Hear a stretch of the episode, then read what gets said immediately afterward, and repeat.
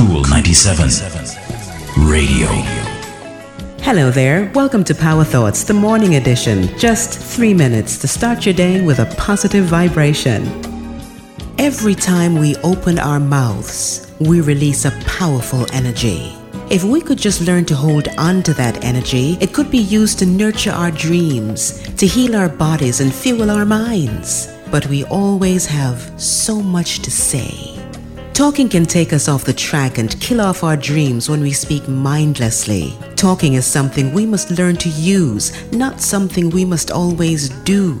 There is power in silence. A power that energizes the mind, the body, and the soul. Think of the sun, the moon, and the stars. They all appear silent and never fail at their job. There is wisdom in silence. Think of the mountains and trees. They never have anything to say, yet it takes great effort to bring them down. There is love in silence. Think of the womb. Perfect timing, order, and completion accomplished in total silence. Silence is an art, a tool of the wise. And when we perfect the art of silence, chances are we'll get a lot more done.